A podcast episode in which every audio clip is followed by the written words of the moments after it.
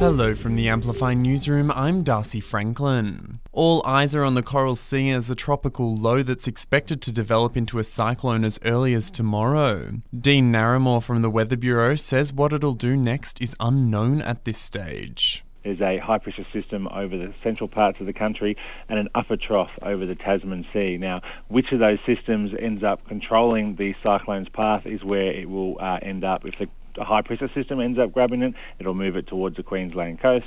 But then if the upper trough grabs it, it'll actually keep it offshore. New documents have revealed the Albanese government was told some mobile phones couldn't call triple zero during November's Optus outage, at least an hour before the public knew. The opposition's communication spokesperson David Coleman told the ABC it's a worry. Of course, Australians should be told about that.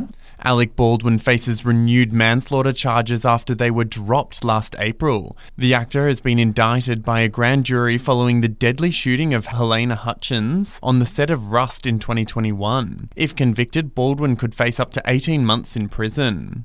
Prime Minister Anthony Albanese has called an emergency meeting to discuss new ways to cut the cost of living without fueling inflation. Labor caucus members will meet on Wednesday, almost two weeks before Parliament resumes. The IMF has warned Australia may have to raise interest rates further to avoid going into a recession. It seems more Australians are facing out of pocket fees for some scans, raising concerns that some people could be delaying radiology services due to the cost. Nine News says less than 70% of ultrasounds have been fully covered by Medicare. Disappointment for Northsiders who love the view around Yerrabi Pond in Gungahlin Two of the much loved pelican artworks have been stolen again, with locals calling for statues to be returned. They're worried it undermines efforts to advocate for more funding for improved facilities and maintenance at Yerrabi. Nearly four in five Aussies believe people should have first aid training as a requirement for holding a driver's license. That's according to a new survey by St John's Ambulance. ACT CEO Adrian Watts says Canberra's leading the way in this space. Last year we developed a learner driver first aid program and platform, and that's now been adopted by the ACT government. What that means is that learner drivers can have five hours credited to that course